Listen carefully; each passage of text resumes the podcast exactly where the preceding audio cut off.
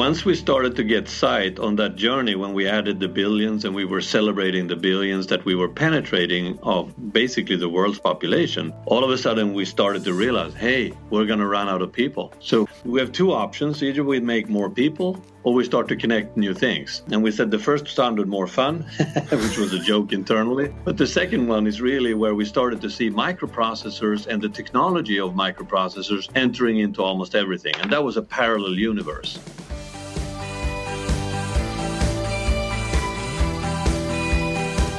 Welcome to another episode of Transmissions from Tomorrow, the show that gives you an inside route to the people driving the digital transformation of business and technology in the world of telecommunications. And I'm your host, Dez Blanchfield.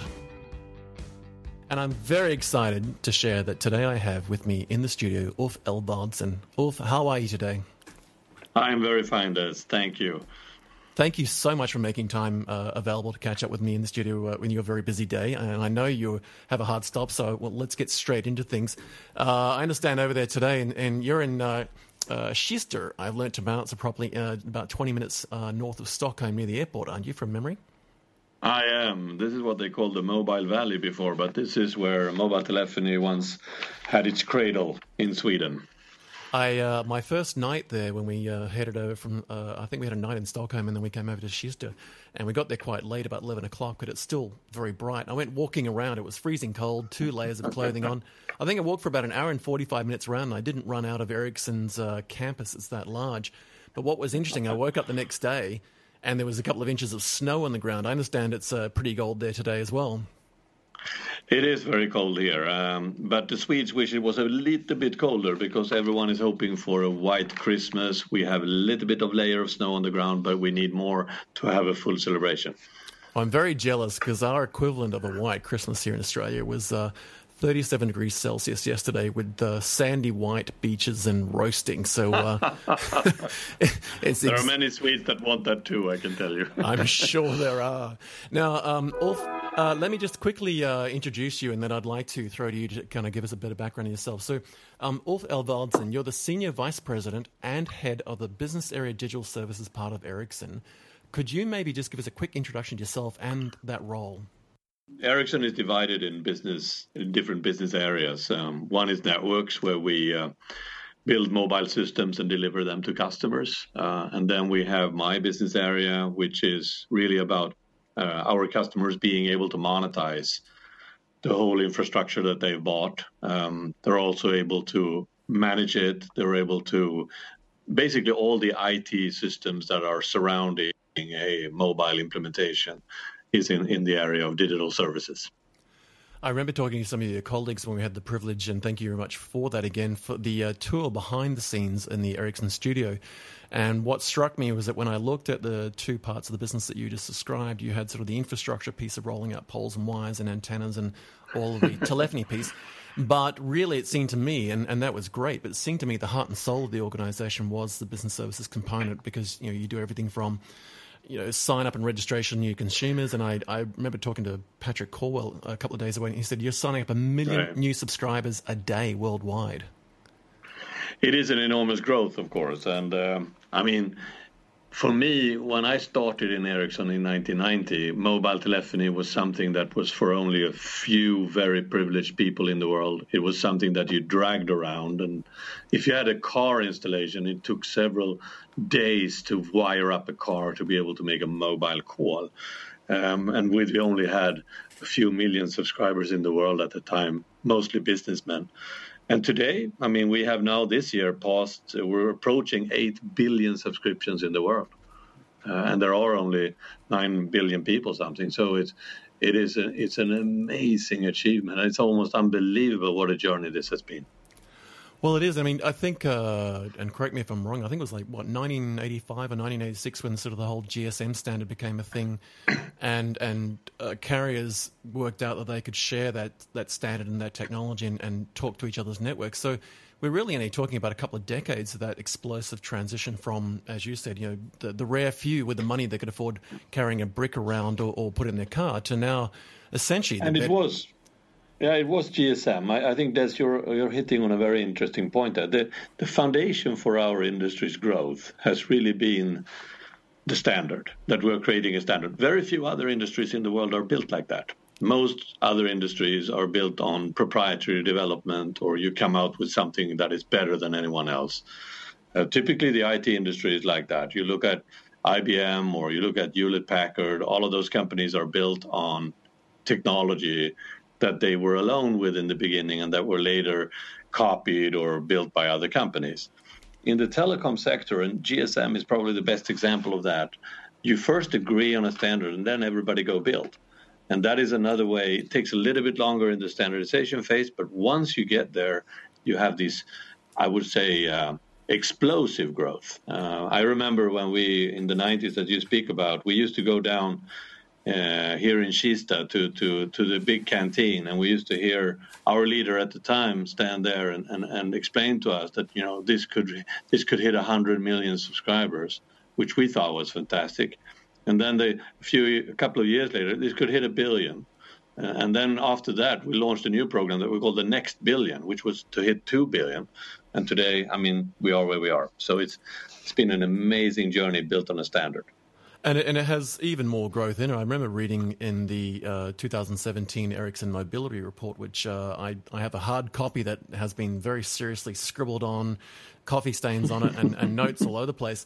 And you know, I think uh, there was a, a, comment that there's another 2.6 to 5.5 billion different subscriptions, not just in the 8 billion human beings that you're talking about, but also um, just different subscription types. And and you know, one example I think. Um, uh, was it John Gamble and your team who was doing the uh, behind the scenes tour for us was talking about putting things like thousands of sensors on bridges and turning a, a normal iron bridge into a digital thing by by making it a subscriber?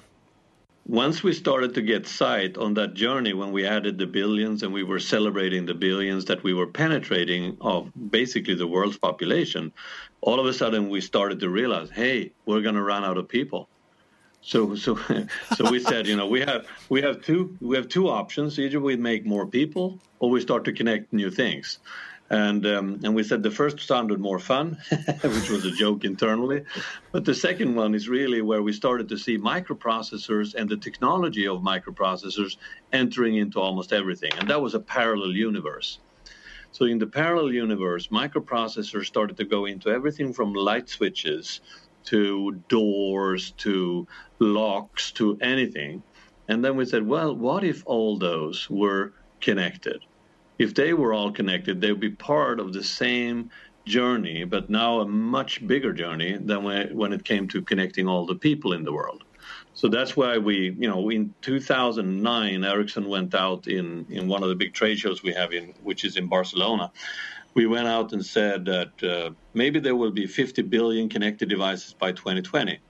And that was, I don't know what happened. That became viral at the time. And the internet wasn't as big as it is now in, in, in 2009, but it went really viral. I remember traveling to China just a couple of months afterwards, and we had a meeting with the government in China, and they looked seriously at us and they said, you know what? There could be 50 billion connected devices by 2020 in Chinese governments. I realized, oh wow, we said that's that's an amazing insight. So I think in that sense, we we we knew that we were onto a completely new journey. Now we know that that's really happening. We're seeing you know connected devices going added by the hundreds of millions per day. Well, it's uh, you know I think there's a number of big shifts that have come about, and and, and it's interesting to hear you say that that places like China, countries like China, and governments like the Chinese government they, um, you know, often big numbers like that don't surprise them. And uh, I know a lot of people in the West uh, are still really catching up with what it actually means to be in somewhere like Africa or India or China. But you know, to put some context in that, I mean, there's like 1.1 billion people in Africa and 1.3 billion people in India and 1.5 billion people in China. So, you know, I always right. when people sort of try to get their head around what that means, I always say, well, if you're in China and you're one in a million, there's 1,500 of you. So, you know, the scale of things is so much bigger. And uh, you know, I mean, Australia's only got 23 million people in it, and, and yet right, cities right. like Shanghai have 33.5 or 33.6 million people. So one city's got our entire national population.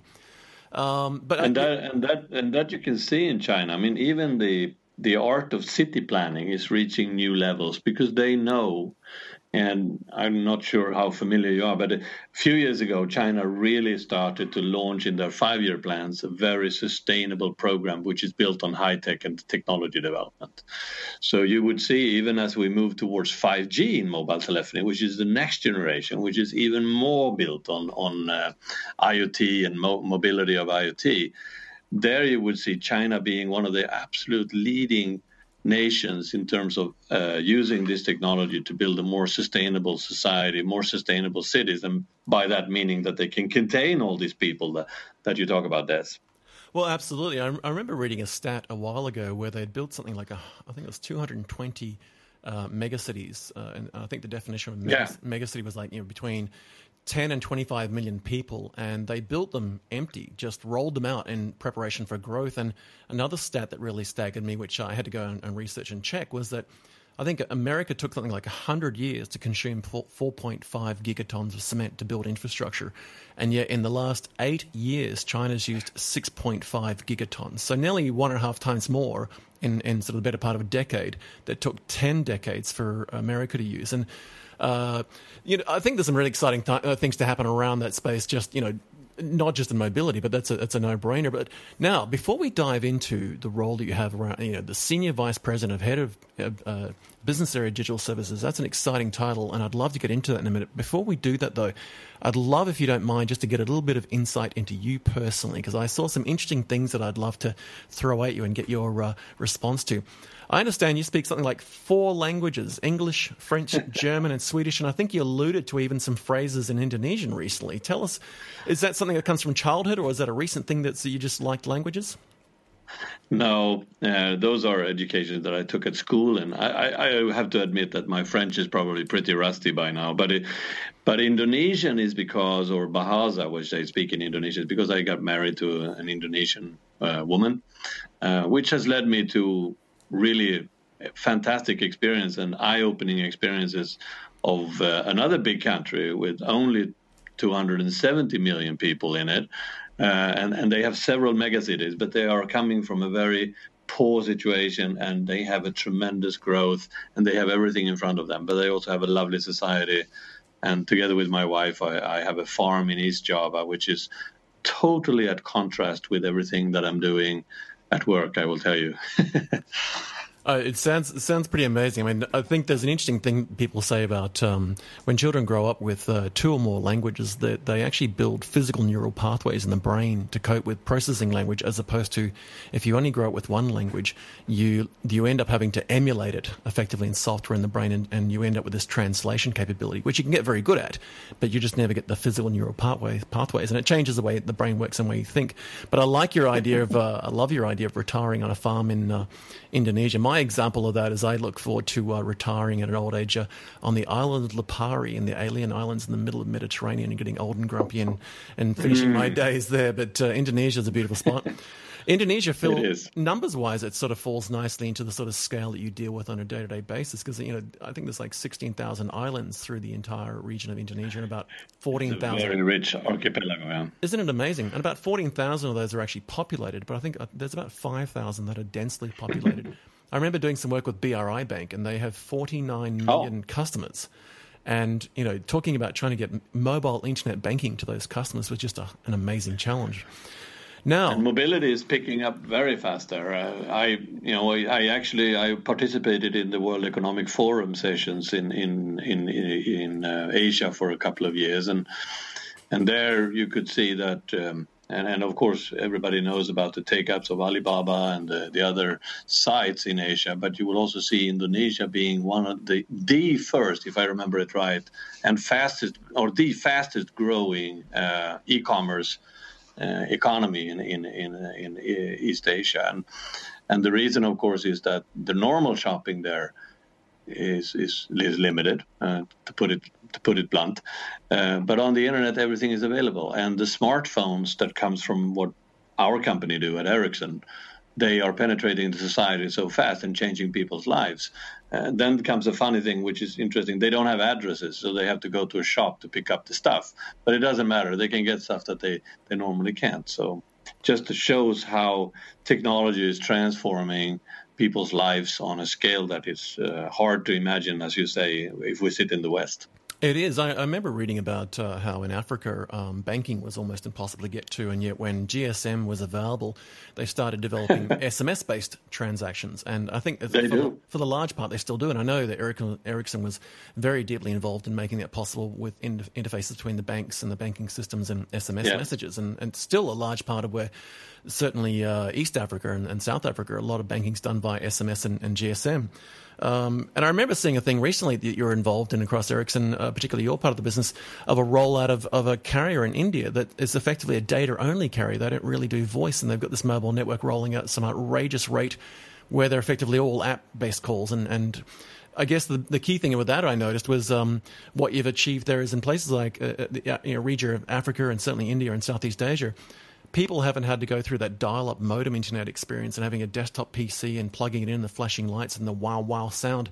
They have gone from nothing to everything almost overnight. And now they've got in their hands this sort of smartphone with the internet walking around their pocket with them, and they've sort of joined the world. It's almost like these massive billion plus populations have woken up.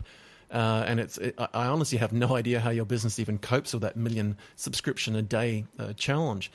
Now you you can you can And the traffic, I Oh, will tell you, the traffic is gigantic. Right? If you if you look at all the, I'll, I'll, I'll give you an example just so you understand.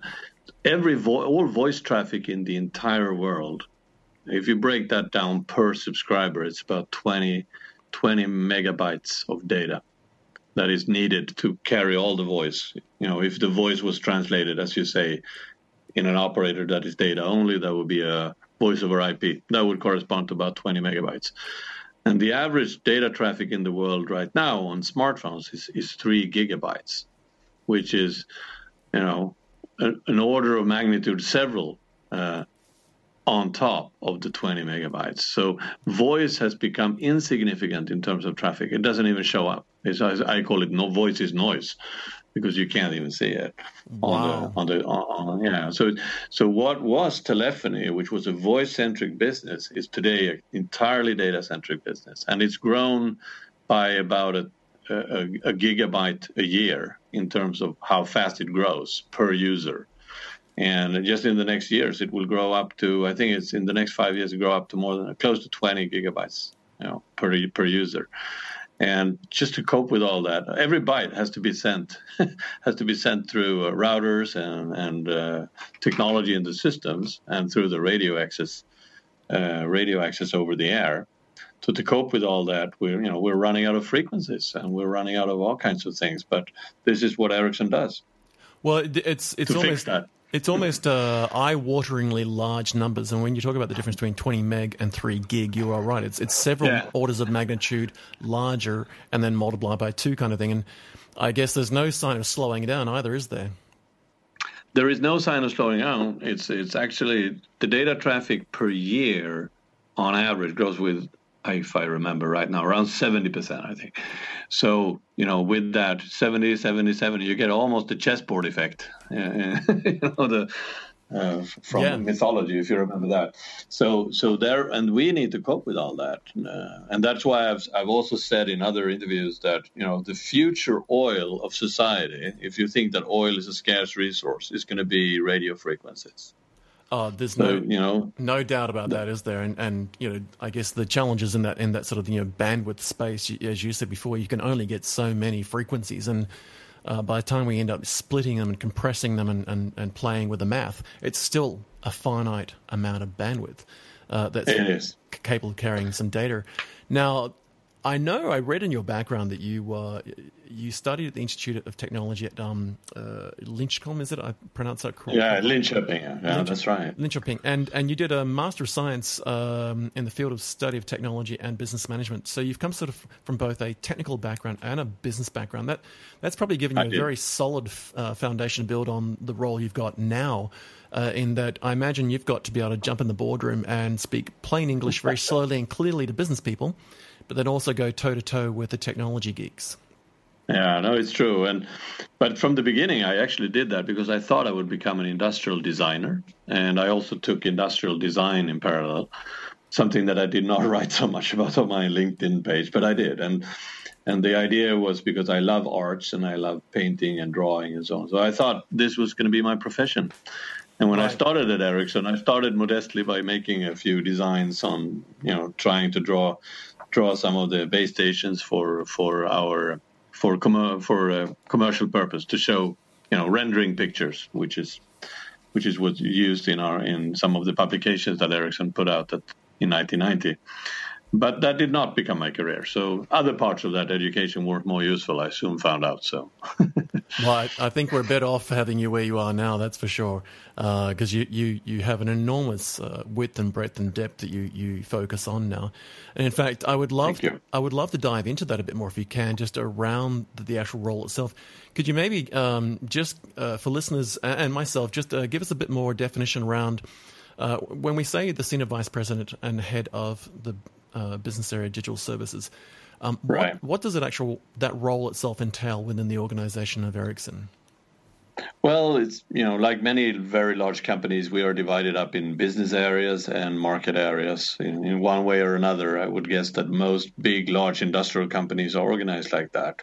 This is what I'm running now is a business area. Uh, and the one that is dealing with uh, basically all kinds of IT systems and technology around monetizing networks running networks, um, and and so forth. Okay. I think uh, it's it's um, it's a role that I've had now since uh, since uh, April. Uh, it's a very big challenge because we're actually not profitable enough, so we're working very hard on a big turnaround of the unit. At the same time, the growth in this in this segment in the market is somewhere around five six percent per year. So in, in telecom terms, that's good because most of the telecom world is not growing. Uh, our operators are not growing; they haven't grown since 2007. Actually, um, in the network segment is is not growing either. It's actually flat to, to, to a little bit down, a couple of percentage points down on an annual basis. So the, the growth of the future in the telecom sector lies in managing all the bytes and bits that we just talked about, being able to monetize that, and actually creating completely new services towards enterprises and so forth that they can use what we call the 5G technology and all that. And in that in that sits the business area I'm now running. Before this, I was CTO for almost six years of the Ericsson Group, which was you know a good foundation for being able to create 5G. Uh, during my time, we actually did that. So I'm very excited and proud that we were able to bring the next generation mobile telephony to life. And there were lots of people after 4G that asked, is there going to be a new generation? Are we doing, you know, what do we need it for? Uh, now, knowing that that we've asked all the way back since what you mentioned, Dez, on, on, on GSM, which was today called 2G, uh, 2G was after 1G, which was an analog version before, which was not as roaming capable as you you described it. And then we've had the Gs coming, and then people say, "What do we need it for?" They ask that every generation, and uh, during my time as CTO, we were able to nail that down. Uh, it coincided with the whole notion of IoT and you know that internet would actually connect every microprocessor out there, as I call about the, this parallel universe I talked about, that was just happening in parallel with mobile telephony's enormous take up. And we were able to marry that into 5G, which leads us to a system that has a totally new performance level compared to to what you would find in um, uh, in in 4G or earlier generations.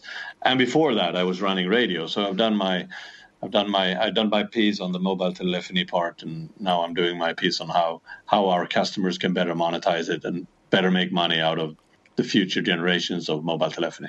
Well, I think I think it's an amazing pedigree to have behind you. I think you know when we look at roles like uh, the CIO role, for example, there's been a shift from technically uh, savvy uh, CIOs to more business savvy CIOs, uh, and they swung one way and then the other. Now there's sort of a marriage in between. I think you've got this amazing background of, of business and technology now to take this thing on, where it's a, a, a, good blend because I don't think anybody can take it on with a pure business or financial focus or marketing focus or sales focus, but I don't think anyone that's purely technical can do it either. I think I think that's that magic blend you've got, which is going to hold you in very good stead. I'm sure it already does.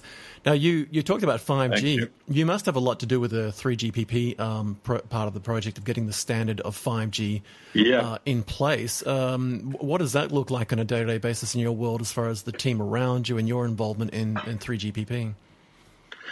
Well, I, you know, 3GPP was actually created by Ericsson. Um, we we um, we needed, and why it's called 3GPP is is because it's a partnership program that would pre-work all the standardization when we were creating 3G to later put it into ETSI, which actually does the standardization. So uh, yeah, the role, uh, you know, for many years I've been working with that. Uh, it's actually funny because as we sit here in in in, in Kista today, uh, we are just announcing just before Christmas here that uh, the radio standard, the NR standard, is is actually today announced as ready. Oh wow! So we're going, uh, yeah when when people hear this, it's, it's going to be it's going to be uh, a little bit after that. But but but um, today uh, we're going to make a press release about that. So I'm safe to say that. But I think uh, it is um, it is a fantastic development that we've done on the radio interface, which is first done. Uh, but if you if you then um, uh, go to the core network, which is part of what I do now in digital services, we have to wait a little bit more. We're working on the standard, and it's going to be um, uh, it's going to be coming out, I think, in the first half of next year in different releases and so forth. So 5G is becoming real. I would say we're going to see the first systems really scaling up to a, you know some sort of real deployments in the mid of 2019 because that's when the devices are are coming, and the chips and the even even handheld terminals on 5G actually. That's an ex- exciting piece of news, uh, uh, quote unquote, a headline there, and thank you very much for that. Uh, I think one of the one of the biggest challenges has been the, the whole standard around NR, uh, given that at the end of the day the signals are still technically radio, right?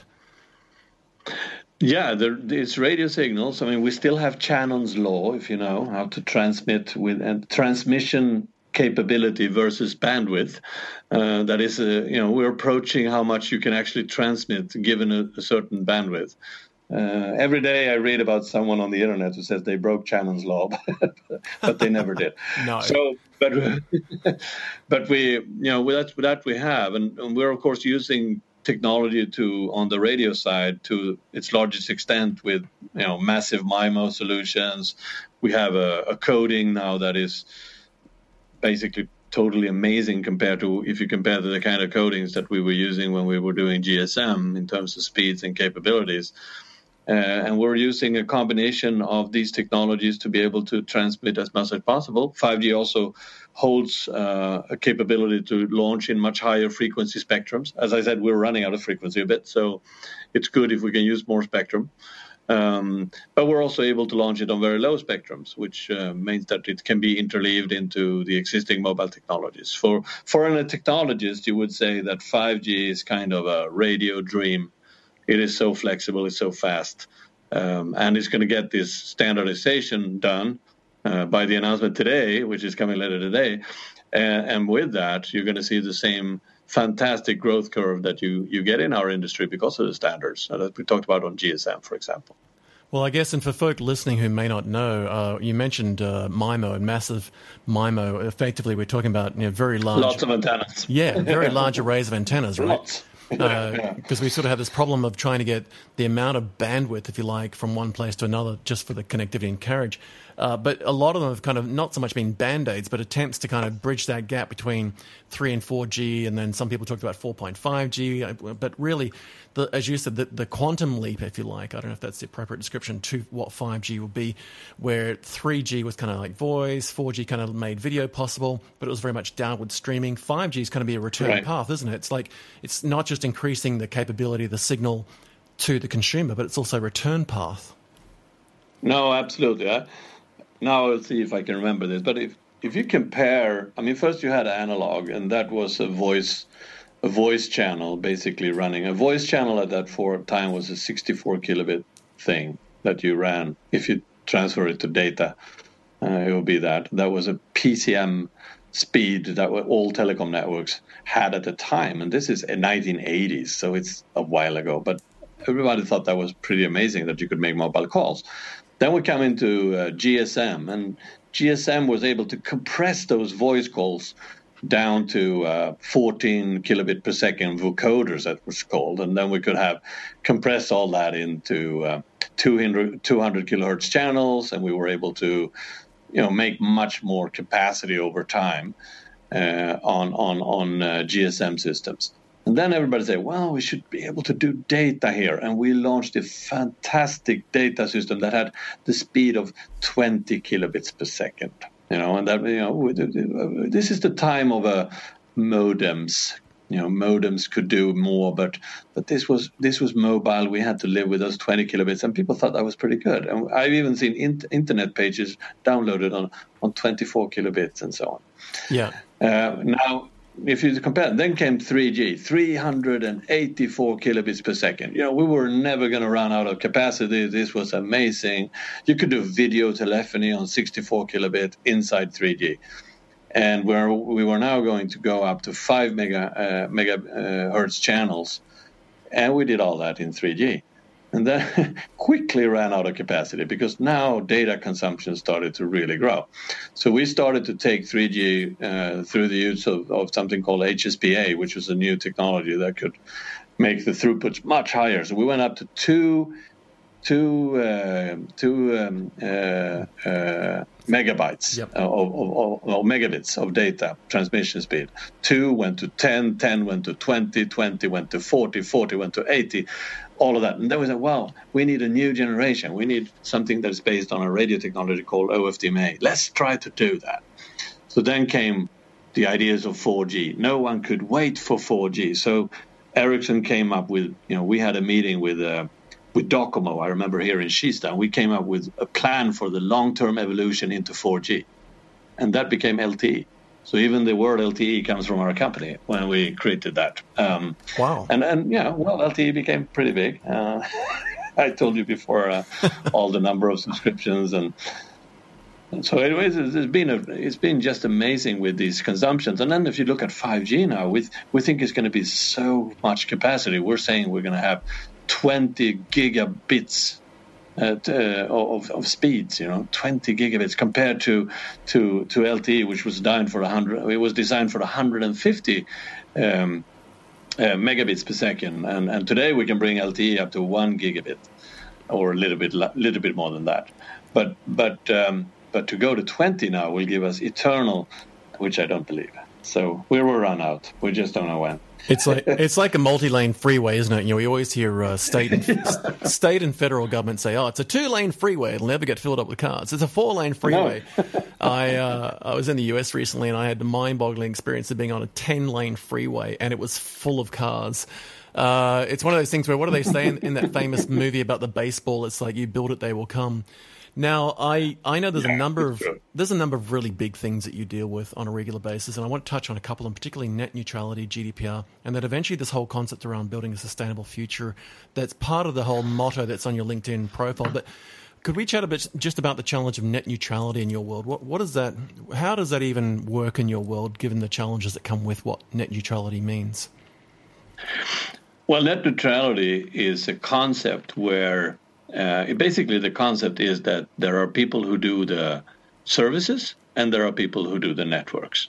And that division was not there from the beginning. We've talked here about GSM and this. You remember all through the 90s and the beginning of, of, of, the, of this uh, millennium, we were convinced that the services and the service providers would be the same.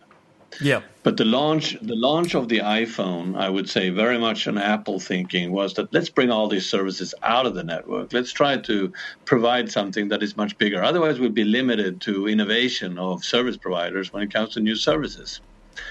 And and that happened, uh, and it was just waiting to be happening. I think there's already been other launches done before that by a number of internet companies who could provide services that were more exciting, faster, innovative than the three, four service provider per market could really provide.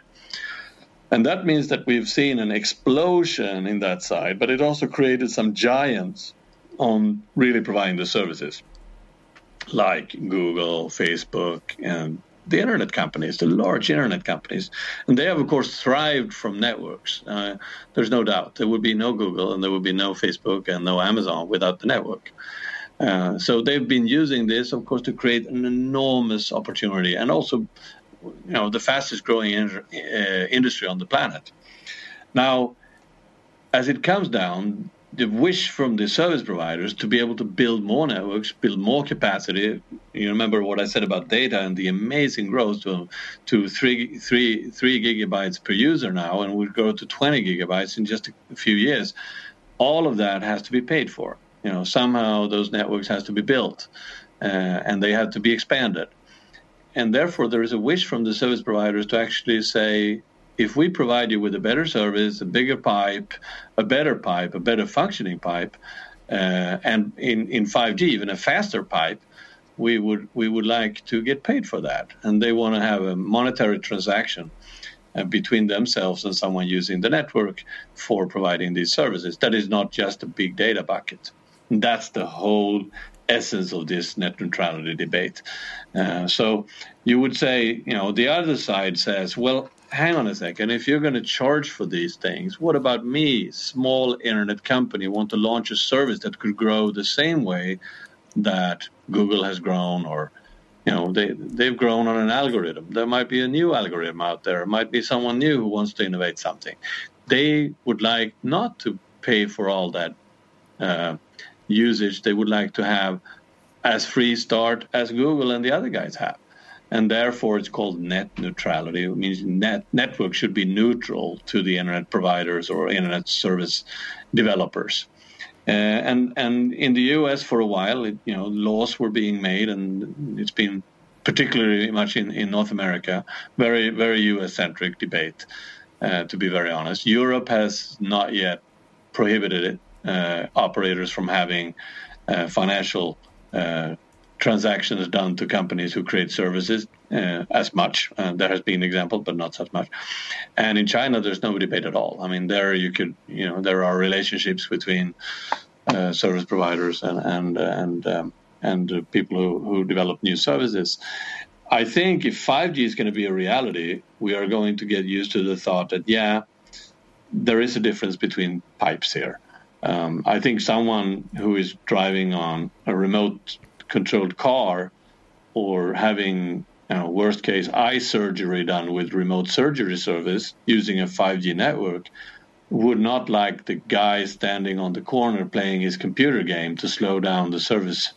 you know that would be devastating, right?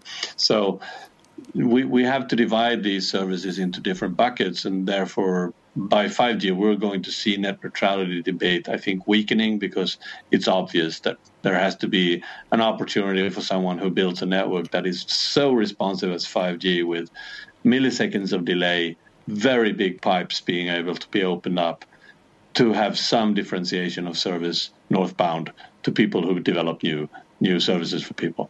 Well, I think eventually what happens, uh, and, and, we've sort of seen it in different formats over the last uh, two and a half decades, is if if enough people get their hands on the throat of the internet, they do eventually strangle it. I know.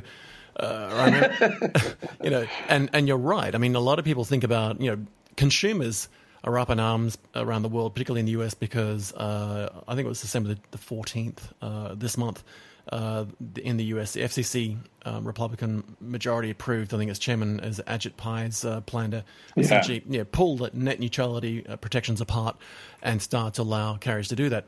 And you know, and right. no, I've met I've met him several times, and I met the former the former chairman of FCC a lot as well. But I think I think the uh, I think we we we will see a more uh, sober debate about this because sometimes the tones of the debate has become that this is you know the freedom of internet. It's the it's it's it's about uh, consumer uh, consumer democracy in some way. Even the democracy debate has has has been tangled into this, which I think is an illusion.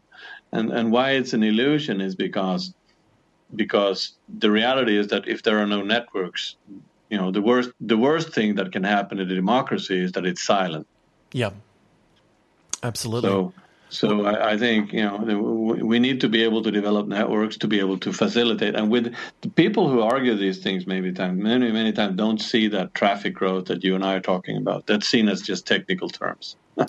Absolutely, and I but think it's a very big reality, I can tell you, for us who build networks and build systems to, to manage them.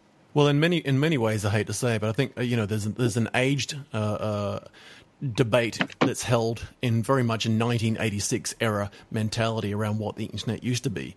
Uh, you know, yes. Uh, and and I, I, think in particularly in North America and, and you know God bless America, but uh, in many ways they've experienced that transition from sort of um, you know telcos and ISPs and the AT and Ts and so forth of the world being the only place you can get an email address, and then along came AOL that was not a carrier, yeah. and and you know that classic you've got mail in, in the, that that movie the film yeah. whatever it was um, that became famous, and and then all of a sudden you know you sort of had this transition from from the carrier to sort of an internet service provider to an AOL and then we sort of saw it happen out on the internet at large what we now call the cloud, I guess, with what was Hotmail and then Yahoo, and you know, and, and now everybody has uh, some sort of webmail or some form and has no idea what the relationship they've got to the network is.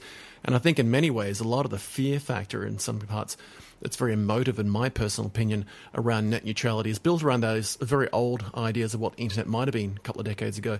But as you've just alluded to, uh, we, have got the other parts of the world that are moving so quickly, sprinting at what 5G will bring about. Uh, and I think in many ways it'll become one of those user pay things. I think one of my favorite analogies around this is um, the price of a cup of coffee. Now, some people want the convenience of a, of a $2 coffee either at McDonald's on a drive through or at the airport. And others want to pay $7 for a barista to make them the best cappuccino on the planet, but it takes them eight minutes. And so I think there's going to be this this drive to consumers learning uh, around this maturity, if you like, where they can choose, yeah. and they already do that, right? I mean, you know, they already do. A million right. pe- a million people signing up today on the Ericsson network. They choose the yeah. data plan, the quality of the phone, the network, and the price point. And I think that's going to drive it more than anything. I, I don't think anything governments and and carriers can do or, or whatever is going to change that because if one carrier behaves badly, people will just churn. That's the beauty of today's technology. Now, there's another interesting, there's another really big topic I'd love to throw at you and I hope you don't mind, but particularly in your neighborhood, GDPR, the, the global data protection regulation coming out of Europe. Uh, a lot of people look at it in, in, in sort of, you know, North America, uh, certainly Southeast Asia and Australia, my world, go, oh, that's a European problem. But then I always put my hand up and say, well, hang on, where are you in the supply chain for some of your partners around the world? And they're like, well, what does that mean? I was like, well, if, if you're, if you're doing some sort of fulfillment and there's an address coming to you via email or database, that you have to deliver to, or if there's an internet billing service, or you know, if I buy a Gmail account and I buy it out of uh, you know a, European provider, um, GDPR comes into play. I imagine that GDPR is kind of like another Y2K event that's that we're all just trying to come to grips with, and, and it must have an even more foundational shake effect uh, in your world in the telco because uh, data is moving over your network that, that is going to be GDPR uh, I guess, you know, compliant requirements, but also um, the whole challenge of the multi-layered sort of security and compliance and encryption. Uh, how does one even begin that conversation around GDPR and, and the world of Ericsson and carriers? No, I think I mean general data protection regulation is something that I think is very fundamentally very positive. Actually, I you know my, my, I think people are starting to form opinions and react to the I would say intrusion of privacy that many of these uh, internet capabilities that we have uh, is is actually doing to us. Uh, he knows where we've been, knows who we talk to, knows everything, and some of that is used to make better services for us. You know, as people say, the you know the consumer. The consumer industry is going towards companies guessing what you would like to see, or guessing what you would like to listen to, or guessing what you would like to buy um, and that might be very helpful. But in in, in, in general, to just let all this data free flow without people being in control of what data they they they they have and they're willing to share, I think is not going to be in in the actual consumer interest. It will stress people to a level that I think and it will also provide security risks for people or, or, make security risks possible for people that they cannot even imagine. Um, even with AI now, we, we you know there are systems that can figure out things that you don't even know about yourself. Um, so I think in that sense, I think this regulation is overdue a bit. I think it should have been introduced earlier in this time.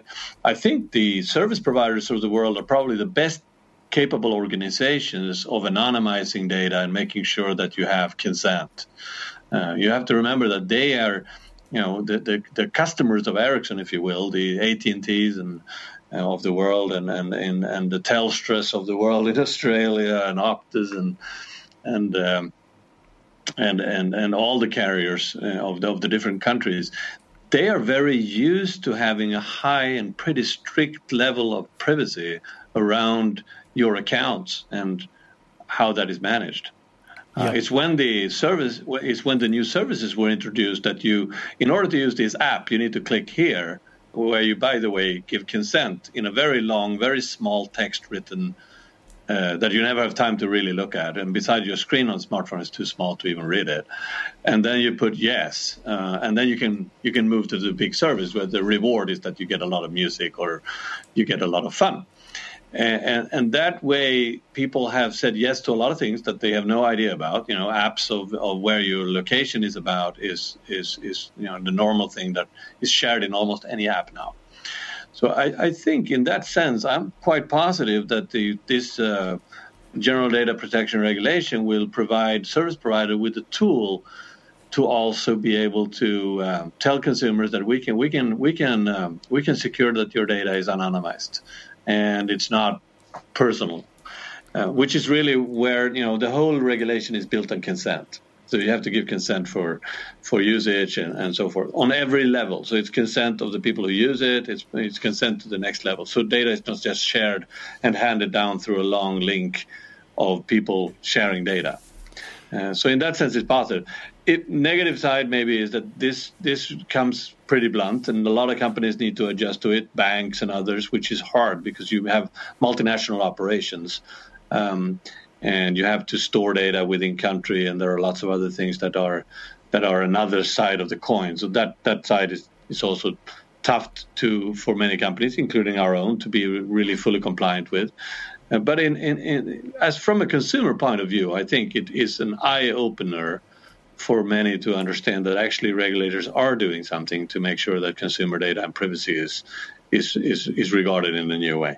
Absolutely, and, I think when you, you alluded to this point uh, earlier on, but just to recap on it, you know, your industry in the telco space, certainly banking, uh, the whole financial services industry of banking, wealth management, uh, asset management, uh, uh insurance, etc. I mean, they've had to live with this in effect with uh, a combination of KYC, know your client, and anti-money laundering (AML). They've had to be able to vet the consumers to make sure that they're not doing something criminal, but they've also had a report on it. So I think we know that organisations can cope with it. Uh, maybe this is another order of magnitude or two uh, when, when, it's sort of taken to web scale, as we say. Uh, but yeah, I think I think we've seen a, a couple of little analogies here that, that, I can link to. I mean, we've seen, uh, and, and, there's a really interesting phrase i I always like to call out, and that is that I read somewhere someone said, and I, I have to figure out who it was and, and be able to quote them, but uh, they said something to the effect that if you are not paying for a product or a service, then you are in effect the product yourself. And as you said, when you when you click on a box for for whatever, you know, I'm not going to pick on a brand name, but if you have a streaming service for video or audio, and you get it for free, you have to assume they're going to sell your data for something, whether it's advertising or, or something else, because uh, otherwise, how do they stay in business? Right? They've got to make money somehow. Right. Well, it's the whole idea, and and, and I think here is the real notion. I mean, we are we're coming from a telco space, building networks, providing people with smartphones. There are, I think, more than 4 billion smartphones now. We're approaching 4.5 billion smartphones in the world. Phones that have apps and you can click and do things on them. And um, I, I, think uh, it's, um, uh, it, it's an amazing growth in that space. And then you have the other space, which you allude to, web scale. Web scale is really all these services that are, it's just a service creation based on the IP standard and the internet that is just phenomenal. It goes into every, make our our lives easier by the day. These two worlds, when they meet, there is either love in some places, you know, get amazing apps like Netflix, fast growth, big networks. The only reason networks exist is because networks allow allow it to exist because yeah. otherwise it can't be there, right? So the whole we're going to break so many barriers in so many areas of digitalization where these two universes meet, and then all of a sudden there are some disagreements like net neutrality. There are some disagreements like there are on on uh, general data protection. How, how because these and these are the modern problems of these two universes meeting, and you would see that again and again and again, and they're always going to come pragmatic view. I'm a pragmatist. I believe in people solving problems. So there's going to always be pragmatic view that allows services, but there's going to be a little bit more regulation. It's going to be a little bit, and you know, it's the same with with security. Uh, you know, internet security, which is hottest topic. know, it's the same as, as bank security. You know, the banks that existed in the in the Wild West, you could walk in and take the money if you had a gun. You can't really do that today. There's no money to start with. Um, but I think those have just been raising raising on the security level gradually. Um, so so that's you know yeah. we're going to see the same same development here. It's a gradual gradual uh, evolution of, of, new services. I like the analogy of uh, of the bank robbery because uh, I read an article the other day where here in Australia somebody somebody went to rob a bank and uh, there was so little money left in the bank for them to rob. They actually robbed all the people in the bank that were there as customers because that was the only place they could get any money. yeah, they, they there is no money there anymore. No. And, and by the way, they don't need bank offices either. And I mean, you see that no, that's what we do in my unit in digital services, for example. Operators today have little shops downtown, and you yeah. don't even know which shop you're in. Right? I mean, you go into one shop. I, I was going to the to the so and so shop. Oh, well, this is not this one; it's next door. And the people working there, they you know they keep rotating, so they don't even know which operator they work for anymore. So hmm. that doesn't that's not the that's not the relationship that you want. No, that's not the relationship you want with your consumers anymore. You want a totally digital relationship where people get value for their services and so on. That and that's what we do at, at Ericsson Digital Services. We provide operators with a digital interface to all their users where you can marry all these different channels. You can marry that with any apps any other relationships that you have uh, in, in, a totally digital experience. And that translates back to the network and the changes that is needed to do in the network to provide different capabilities different speeds different uh, pipes if you will going back to what we talked about before to different consumers or to different enterprises or different companies that would like to use 5g for iot for example Absolutely. Now, I know we're running out of time here, so there's a couple of things I'd like to throw at you in a second. But um, one of the exciting things that, uh, from what you're just saying now, one of the most exciting things I saw when we had the opportunity to do the uh, behind the scenes tour, and thank you again for that with the Ericsson studio, was that it was clear to me that you actually were customer number one. You were already putting yourselves, Ericsson, uh, and the whole business services group through this digital transformation itself, the shift to clouds, shift to adopting yeah. AI, analytics, big data, etc., the transformation of, of putting IoT capabilities into the organization. Effectively, I saw, and correct me if I'm wrong, but I, I, I had the opinion that, and the view that after this tour, Ericsson was effectively customer number one. You were buying this stuff from yourselves in a sense, proving it worked in your own organization. And then we in do. turn, after having productized it for your own purposes, making it available to your partners and, and, and resellers in effect. Is that a fair assumption, sort of a way to describe what you're doing? No, it's a fair assumption. I mean, every large company has to go in, go through very big transitions. Ericsson has done that through our uh, hundred and more than 140 years history, and you know, we we started with telephony. Uh, we started with telephones actually, and, and telegraphs, telegraphs uh, repairs, and eventual telephone production. And through this journey, we've gone from those wooden phones through all these things that led us to where we are now. When when I started, we were going through the transition of becoming a mobile company. We added radio engineers by the day. Now we are doing a transition to become a uh, uh, what would you say a, a digital transformation type of, of, of business based on software. Yep. And the unit I'm running, the BA that I'm running, is purely a software company. Um, we have some. Uh, 13,000 software engineers building and doing different software components in, in, in a, a, large number. I think we have 27 different R&D sites globally. We, we do that to be able to provide these new types of systems. Technology like AI or analytics and so on is what its foundation for doing that. That's what people work with. So I would say when I you know, my, I'm I'm now a little bit above 50, but I, I noticed that when I go out in these R&D units, they're half my age, but they do amazing things. They do absolutely amazing things to just keep up with the with the technology and development that we that we will provide to to to our customers, so they can go beyond what those shops can provide them, so they can do things that are going to be absolutely necessary to be competitive in the 5G era that we're just about to launch. Well, the great thing is that anyone's anyone that's receiving services, either physical infrastructure or virtualized or cloudified or whatever it might be, from what your team are doing, they're already certain that you're using it yourselves. Because I, I caught up with uh, Mats Carlson the other day, and he had this great line where he said that in the days of physical servers and routers and switches and servers, it might take eight months to roll out a new service, but now it takes like yeah. eight, eight minutes because it's a microservice on Kubernetes and Docker, and it was running in your own OpenStack cloud. And it is. such a, a, a, fundamental shift from months to minutes is just mind boggling. And I remember talking to Jan Carlson about the uh, business services side of the organization he runs for you. And he had a similar thing saying that, you know, in many ways, you build infrastructure now not for a bespoke environment, whether it's a billing system or an onboarding platform or a sign up process or billing, but you build this capability where there's this malleable uh, component where if you want to sign up a million people, as and when that sign up process is required, you instantiate the environment to take all the connections and logins and passwords and PCI requirement. And then when it's finished, you burn it down and that infrastructure becomes free again in that cloud model. And so I, when you roll that out around the world, I think you know you're already yeah. doing that for yourselves. So for others, cloud, to, cloud, cloud for us is just an amazing uh, capacity booster uh, because now all of a sudden we can do just like you say, we can seamlessly do things over a much larger um, sort of virtual area.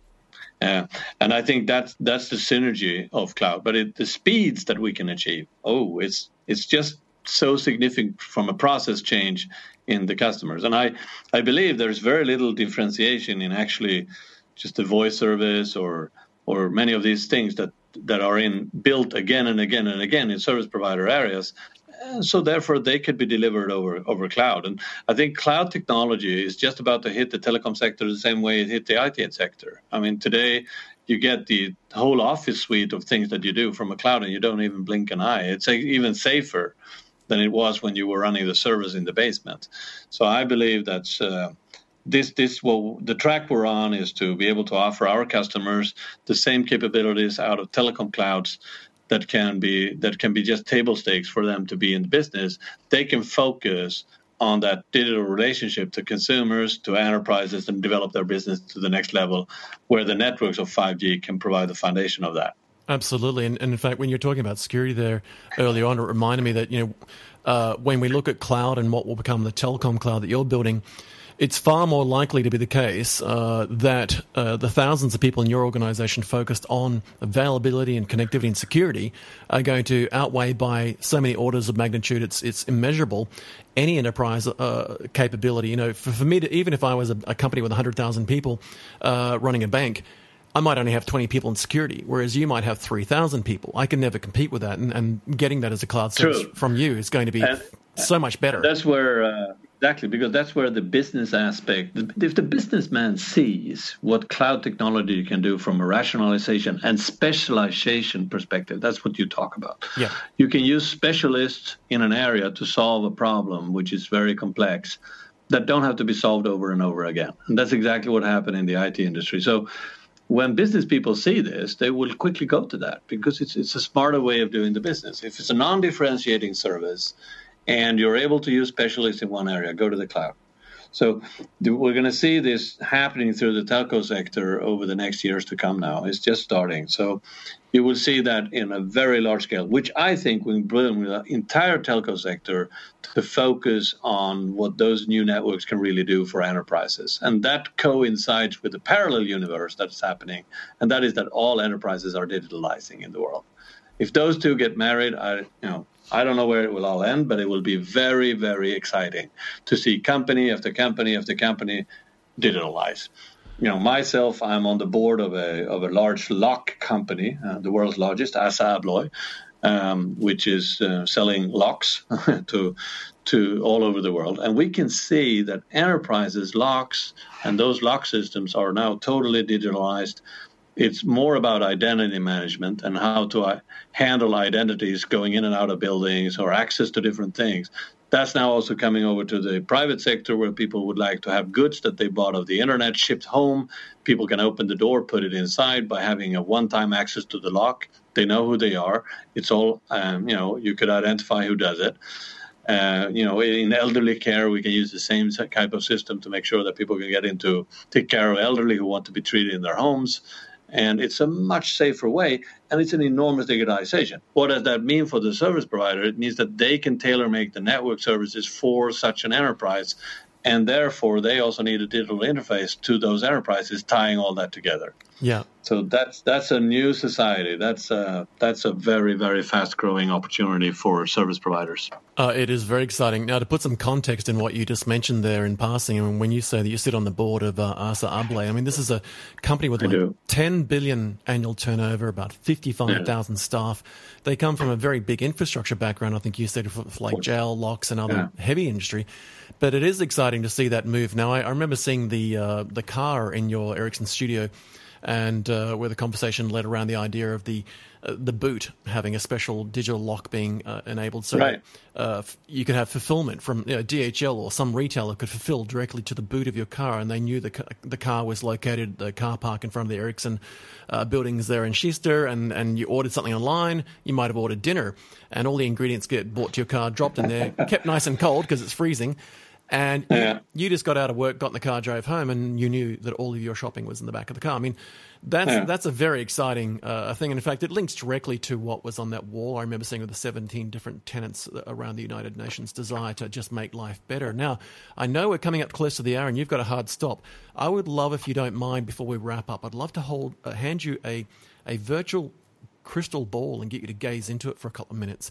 Uh, I'm very keen for you to kind of share. If you were to grab this virtual crystal ball and gaze into it for a couple of seconds, in three to five or more years, you know, big ideas, big trends, big disruptions. I mean, we've had a plethora of them already today on cloud, big data analytics, telephony, 5G, and I'm very excited to hear uh, you share the announcement today around the the NR uh, component, the standard being uh, released uh, and announced today. Thank you for that.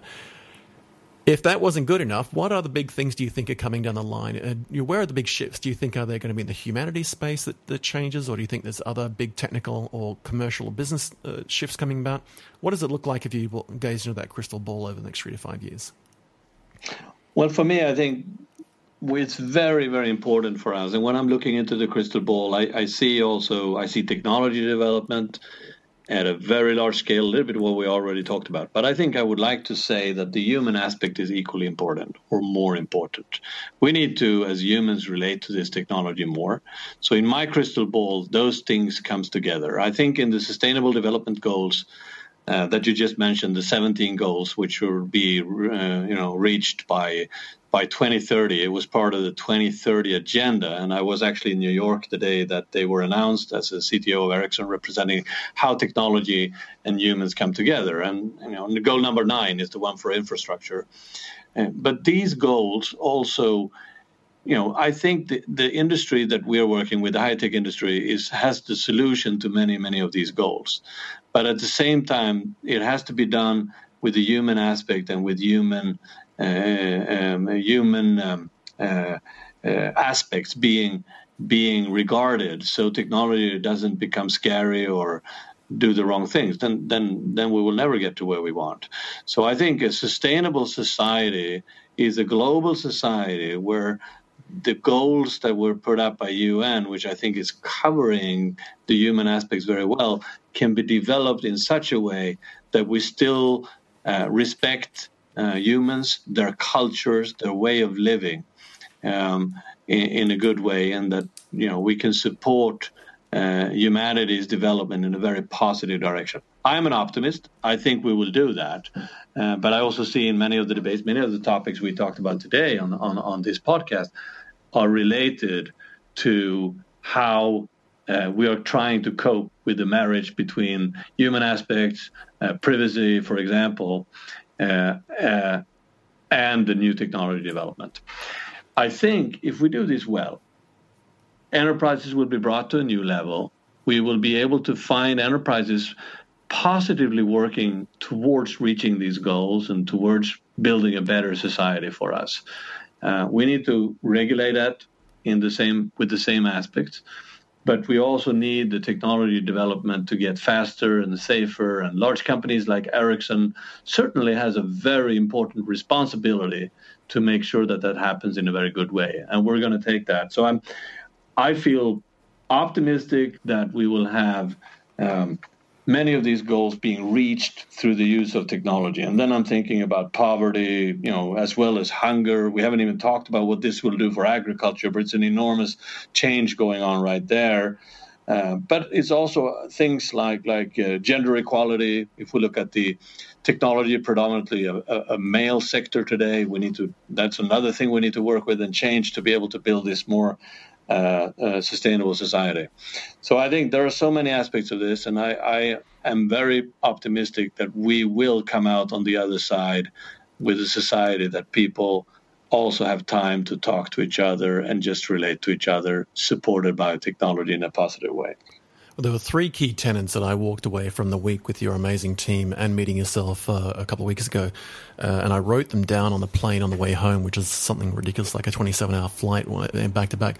It I, is very long. it is a long flight. I wrote down three things livelihood, lifestyle and leisure. I saw those, and, and when I read the uh, Ericsson Mobility Report uh, 2007 edition, 2017 edition, just uh, on the way back home as well, and thank you for the copy of that in hard copy, um, that really rang true to me. They're the three key tenets I sort of took away from that. That yes, you've got to make money as a business, and yes, you've got to transform the technology. But at the end of the day, what I left with was this hope, that, kind of being realized that I was pretty confident that my 13 year old son and 16 year old daughter's futures were in good hands, uh, not just with Ericsson, the brand, but also with the team around you personally and, and the team around the organization. Um, and you. and I wanted to just say a quick final congratulations. Now, to this day, December 22nd, actually, so it's actually the 21st of Australia here. Um, December 22nd, 2016, you wrote a blog and you stated that 2017 would be the momentous year for 5G. And all the things we've just spoken about were what you predicted in your blog exactly one year ago. So I, I just want to say congratulations on being able to read the future. So all the things you've just you. spoken about in that crystal ball, uh, people should write them down because you got it right a year ago. And I suspect you've absolutely nailed it and got it right today. So look, um, Ulf Ewaldsson, uh, Senior Vice President and Head of Business Area Digital Services for er- Ericsson, thank you so much for making such an amazing amount of time available for me in your crazy busy schedule. It's been an absolute pleasure catching up with you. Likewise, it was great to have this talk, and, and, and thank you so much for having me.